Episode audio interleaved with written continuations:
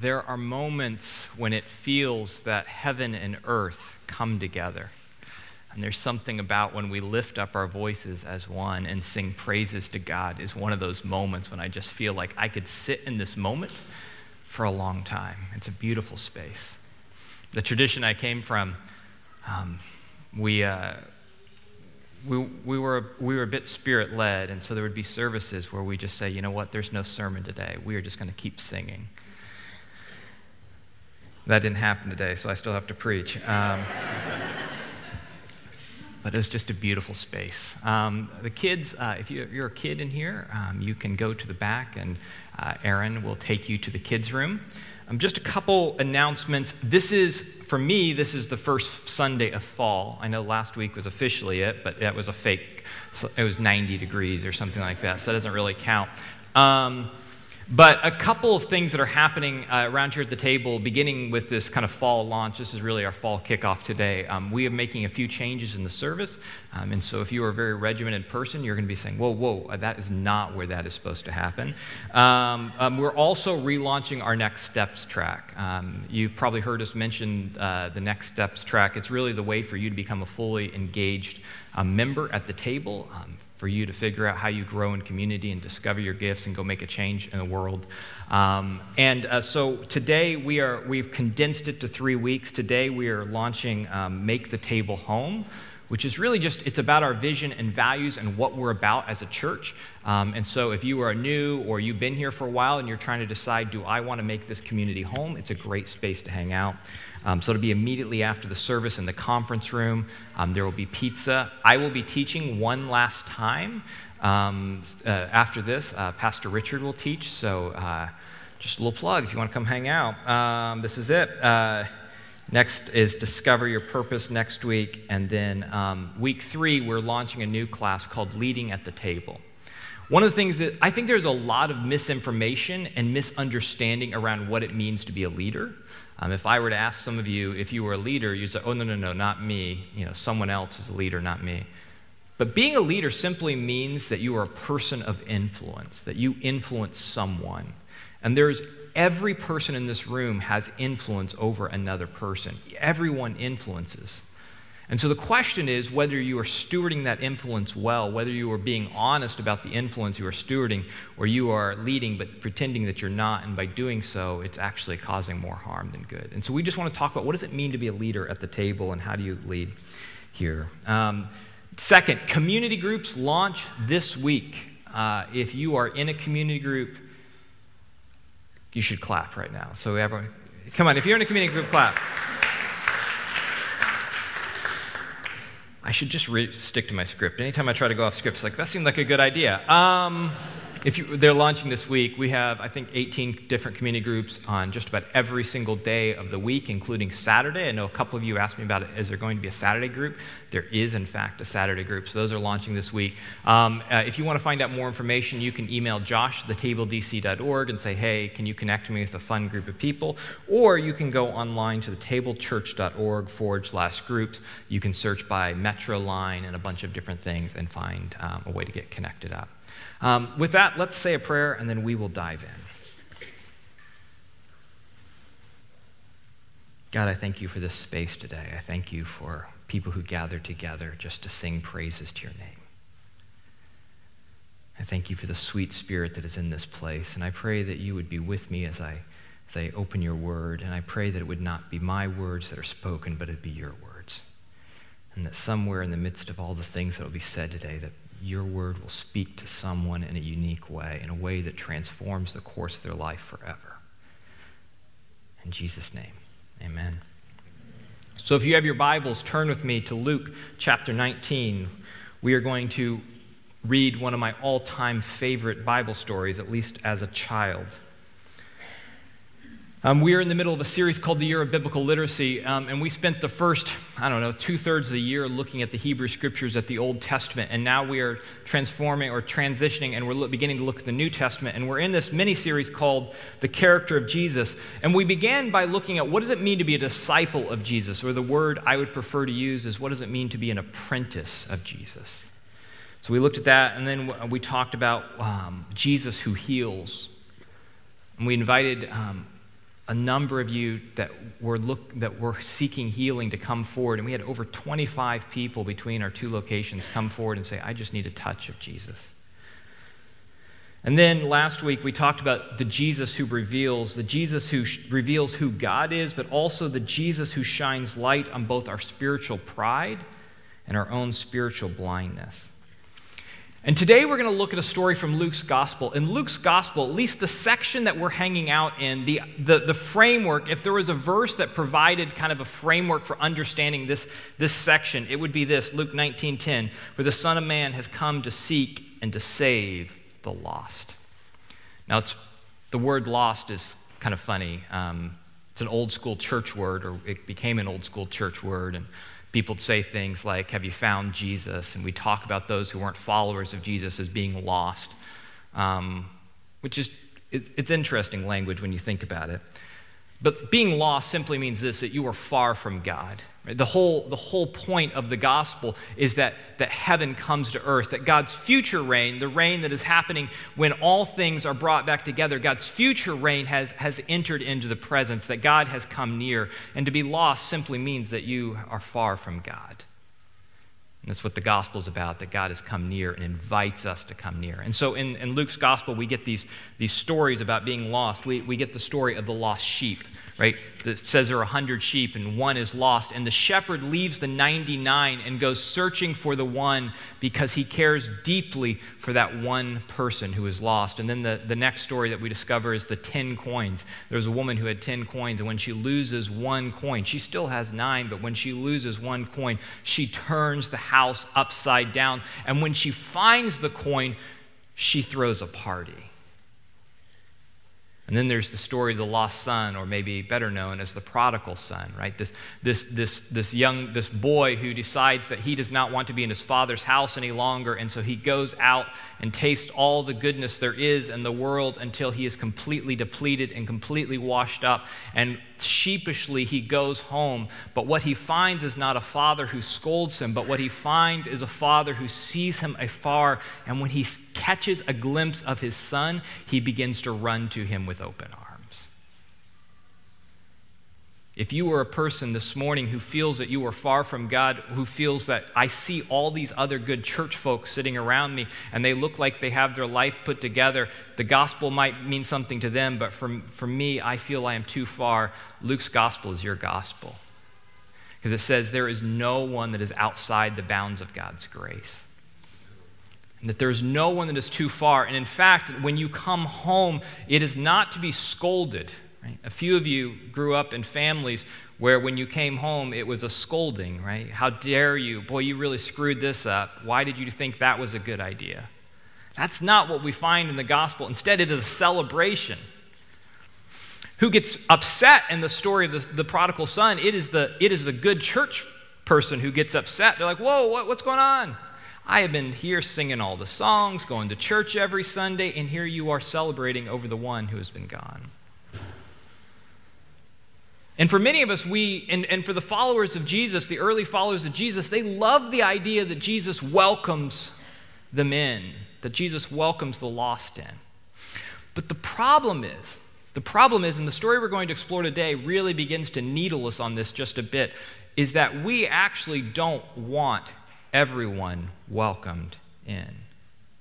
What many of us love about Jesus is that he takes on the self righteous the self righteous religious leaders because many of us have been shamed by self righteous religious leaders. And we love the Jesus who reaches out to the poor and the marginalized and the oppressed.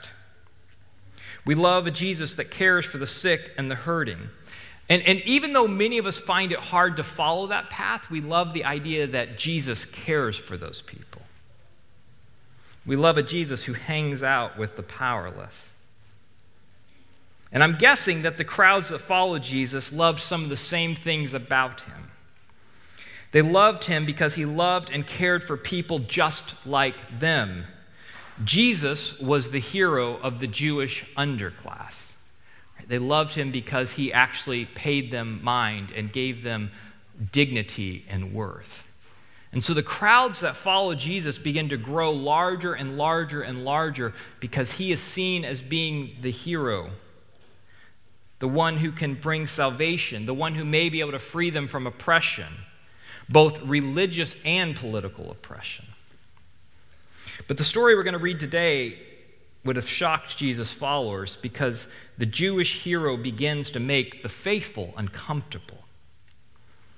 Jesus constantly destabilizes and upends our ideas about the world particularly our cultural ideas, right? All of us view the gospel through a cultural lens.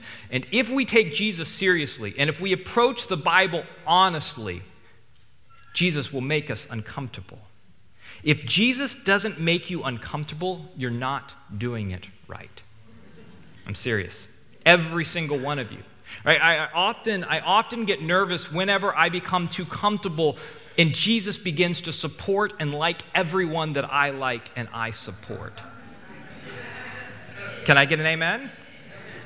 If Jesus doesn't make you uncomfortable, you're not doing it right. So today I want to read you about a quirky guy by the name of Zacchaeus. He even has his own song. Maybe I will sing it. Luke 19, beginning with verse 1. Jesus entered Jericho and was passing through. And a man was there by the name of Zacchaeus, and he was the chief tax collector, and he was wealthy. Zacchaeus was, a, was an incredibly well off person um, who was despised, but also very important and powerful. Now, to be a tax collector at this time meant that you were a traitor because you worked for the Roman government. So it kind of worked this way Rome wanted to collect their taxes, but they needed local individuals to help collect taxes. And so they would hire tax collectors. And Zacchaeus was the chief of these tax collectors. Now, the problem was Rome just wanted their cut. Let's say Rome wants 20% of everything that, of the GDP of, of Jericho, this town where, where Zacchaeus is. That's all Rome wants. They want 20%. Now, if you want to take 30% or 40%, Rome really doesn't care. And you have the power of the Roman government behind you, and so people are forced to give you whatever it is that the tax collector asks for. And so tax collectors like Zacchaeus would inflate the taxes owed using the power of Rome. The best modern day example I can think of is the Disney cartoon of Robin Hood think sheriff of Nottingham. And there's this moment um, where there's a blind beggar, and, he, and the, the sheriff goes to the blind beggar and he says, You owe taxes. And, and the beggar's like, I'm begging. And, and he's like, That's okay. And he reaches in and he takes money out of the cup. That's Zacchaeus. He's robbing his own people to line his pockets. And there is no doubt that Zacchaeus is probably one of the most hated people in the city of Jericho. Because not only is he like a tax collector, he's not simply the bureaucrat who gets stuck with collecting taxes. He is the chief tax collector. He is the one who is institutionalizing extortion and exploitation. There has to be something about being the chief tax collector that hardens your heart in a very unique way. You can't be hated forever without building some really hardened edges. Zacchaeus has to have a hardened heart. But that's what makes this story so interesting. Verse 3 there was a curiosity that Zacchaeus had about this Jesus guy. He wanted to see, we read in verse 3, he wanted to see who Jesus was, but because he was short, he could not see over the crowd. This story is meant to have a a little of a com- comedic edge. It's meant to be humorous, right? The fact that this person who stands tall in society, right, he is powerful in society, and this crowd with Jesus is short.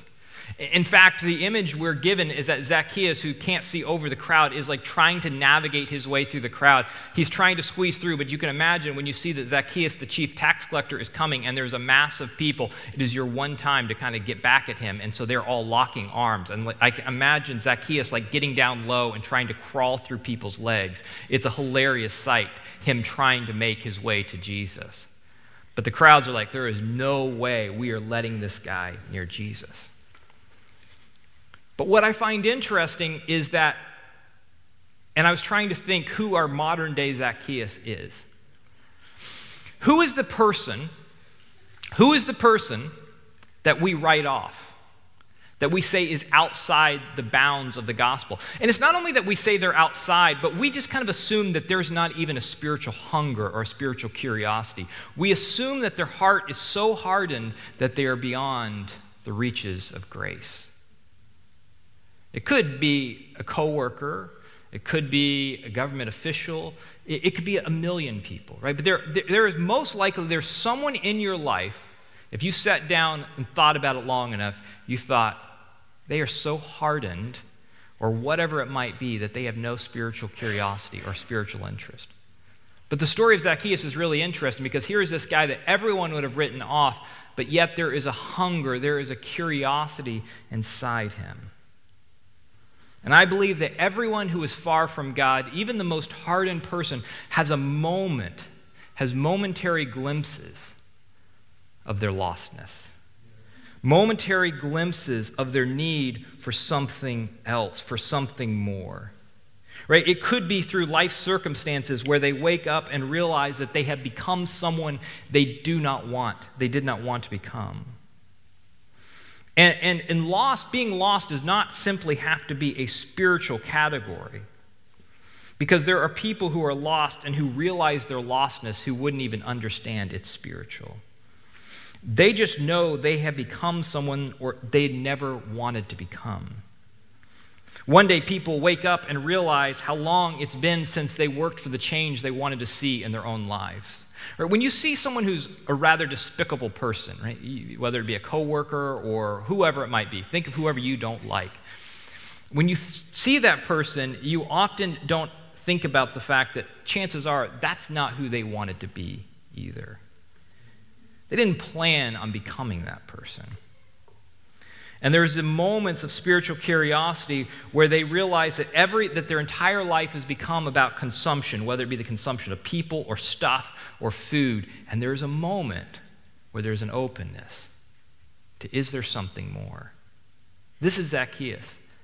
This is his moment. He's heard about this Jesus guy, and he has accumulated everything there is to physically accumulate, but yet he knows there must be something more. And so when he hears that there's this guy named Jesus who is giving people new life, he knows he has to just catch a glimpse of him.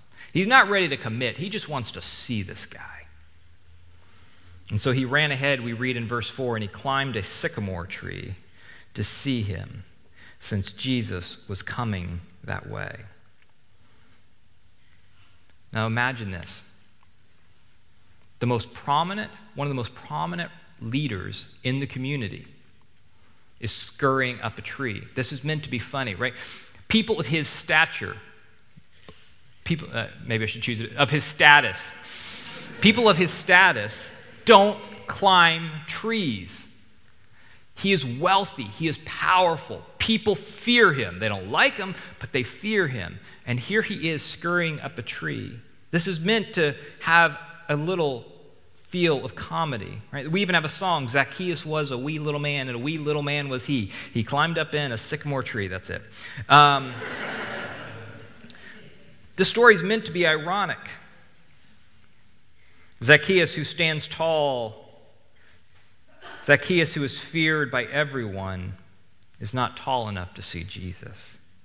But Zacchaeus is determined, and so he is willing to lower, he is willing to humiliate himself to climb up in a tree to see Jesus. Zacchaeus is so curious about what Jesus offers. He has such a spiritual curiosity. There is something inside of him that says, I have to see Jesus. So he climbs the tree. And what we see is that when Jesus sees him, we read in verse 5 when Jesus reached the spot, Zacchaeus just wanted to catch a glimpse of Jesus. That's all he wanted. But when Jesus reached the spot, he looked up and said to him, Zacchaeus, come down immediately. I must stay at your house. I couldn't help but remember the story of the woman who had been bleeding for 12 years who wants to just sneak to Jesus and just grab the hem of his garment. And what does he do? He stops and he acknowledges her. Zacchaeus is sitting in this tree. He just wants to catch a glimpse of Jesus, but Jesus knows that he is the one. Right? The 99 is the crowd that is there, but Jesus stops and he focuses in on the one. And he says, Zacchaeus, you come down, for I'm going to your house today. I imagine the scene everyone is looking up at him, the crowd is snickering, and Jesus invites himself over for dinner. Verse 6 So he came down at once and welcomed him gladly. And then all the people saw this and they began to mutter.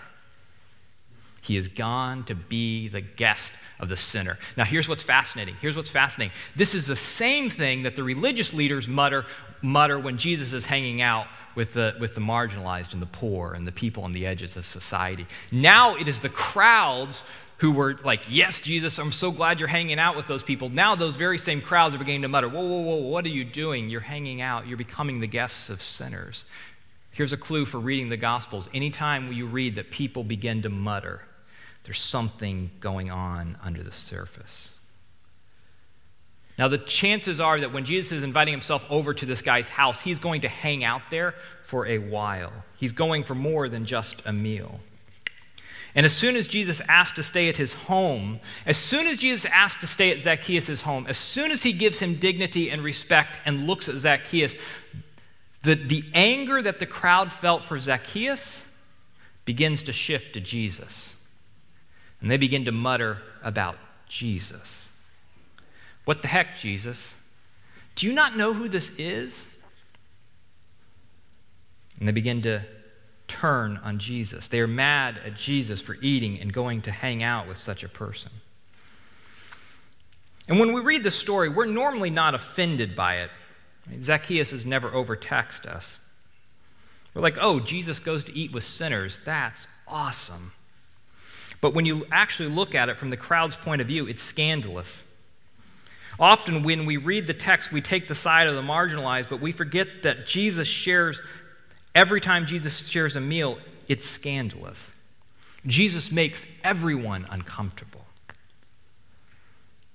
And the crowd hates Zacchaeus and everything he stands for. Imagine this. I was trying to imagine what a modern day equivalency would be. So I'm thinking like a protest march and the leader of the protest march stops mid march and sees an opposition leader. And he stops mid march and he's like, hey, let's go have a meal today. Now, when I first thought about that, I thought, you know what, that sounds really nice. We just need more love and peace in the world. But in the moment when everyone is fired up, you're like, what the crap? Why are you hanging out with the enemy? In the midst of all this muttering, we see one of the most powerful gospel principles in action. Over and over and over, what we see is it's not defilement that's contagious, it's not sin that's contagious, but it's holiness that's contagious.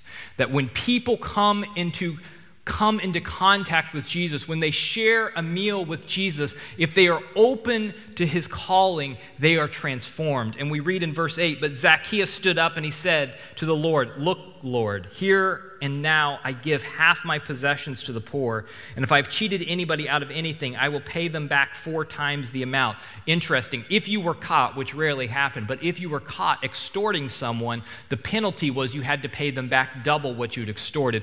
Zacchaeus says, I'm going to go one further. I'm going to double what I'd be required by law to pay back. If I have extorted anyone, I will double what I will pay back to them. And Jesus said to him, Today salvation has come to this house because this man too is a son of Abraham. And then we read the verse again For the Son of Man has come to seek and to save the lost. Jesus shows the powerful and the exploiter mercy in the same way he shows mercy to the powerless and those who are exploited. Jesus shows this tax collector mercy, and through his relationship with Jesus, through sharing a meal with Jesus, he is transformed.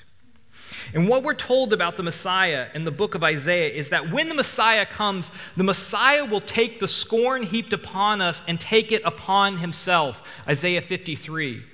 And what happens in this moment is Jesus actually takes the scorn that is heaped on, on Zacchaeus. The crowd is muttering, the crowd is upset at Zacchaeus for hanging out with the wrong people. But Jesus has come to seek and to save the lost, all of the lost, everyone. There is no boundary, there is no one that is beyond the grace of God. Jesus plays with our categories. Jesus shows grace to the exploited and the exploiter. Jesus shows grace to the weak and the powerful. He, he says, Look, this man is lost, and I don't care what he's done or who he's done it to. I want him to be found. I want Zacchaeus to find salvation. And Zacchaeus responds by saying, Lord, I want to follow you. He says, Lord, here I am. Take half of what I have, and if I've cheated anyone, I'll pay it back. Four times. The encounter changes everything for Zacchaeus. What I, what I find interesting is that Zacchaeus invites Jesus all the way into his house. He allows Jesus to make transformations in the deepest part of his being. My guess is that if you become a tax collector, the thing that drives you more than anything else is your desire for money. Right? Zacchaeus must have had such a strong desire for money or for power or whatever. His ambition drove him to exploit his own people. And when Jesus comes, he doesn't just share a meal with Zacchaeus, but, but Zacchaeus invites him into the deepest parts of his being, and it transforms his relationship with the thing that was most important to him. And Jesus says, Despite your sin and despite your past, I want to be with you. But I imagine that the story could have gone a different way.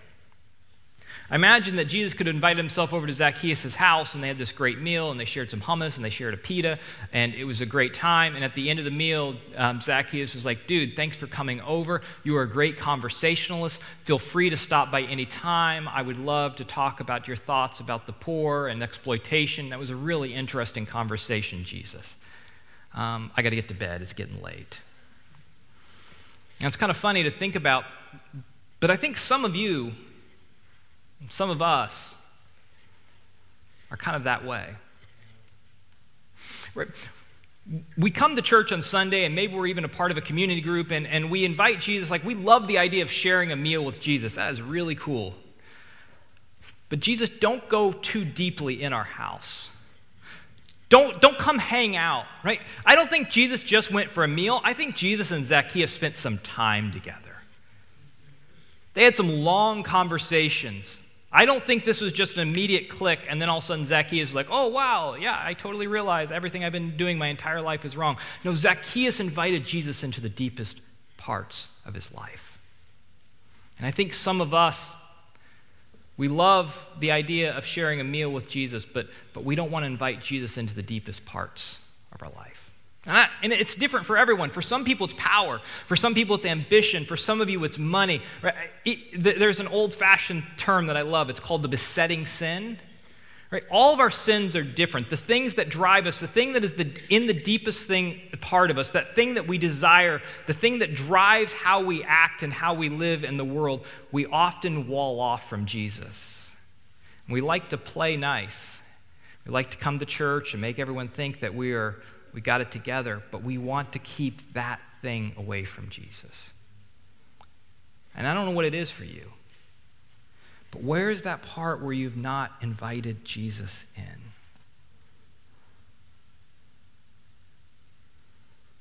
So here's two things I want you to walk away with today.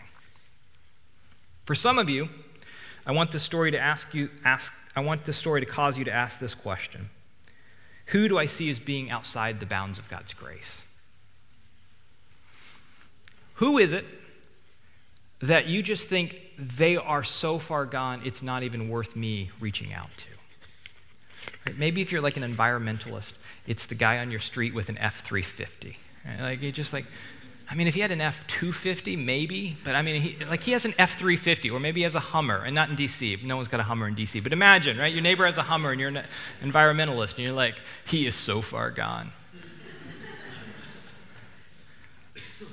what would it look like for you to invite them to a meal, to open your table? Who have you written off? And if there's someone that you've written off, or a group of people that you've written off, Invite them to a meal. Because we, we function as Jesus to other people. Right? As followers of Jesus, when we share a meal with someone, particularly when we share a meal with someone we'd rather not share a meal with, we bring the power of Jesus to that table. There's something transformational about that. That's the first thing. But for some of you, I want to go, I want to get a bit more uncomfortable. Some of you have been playing around with Jesus. You've shared a meal or two, but you haven't want him to, wanted to allow him to do too much in your life. You're willing to come on Sunday, maybe even give a little bit of money, maybe serve every now and then. But you're like, Jesus, do not touch my ambition, do not touch my money, my power, my possessions, whatever that thing is, right? That career path. Some of you, God called you to do something, and you know that you are living completely different from that calling. What is that thing? And where is that space where you need to invite Jesus all the way in? And so, some of you this morning, what I want you to do is I want you to go home and I want you to write down the name of a person that you need to invite to your table. And for others of you, I want you to go home and I want you to write down the name of that thing that keeps you from inviting God all the way in. And maybe like put it up on your mirror. And every morning just begin to, to say, God, I give this to you. Give me the grace and the power to fully invite you all the way in. Give me the grace and the power to give this thing over to you fully so that I may be a fully committed follower of yours. Would you pray with me?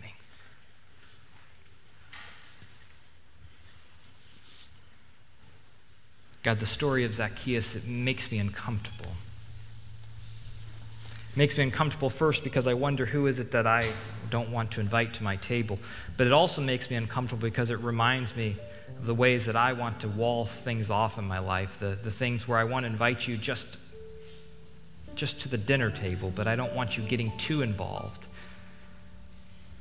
I pray that as we go through this week, some of us in this moment now, and others of us as we're walking home, as we're in the car tomorrow, that you would just, your presence would settle on us and you would begin to reveal the places in our lives, either where, where we are excluding others or the places in our life where we are not giving ourselves fully to you.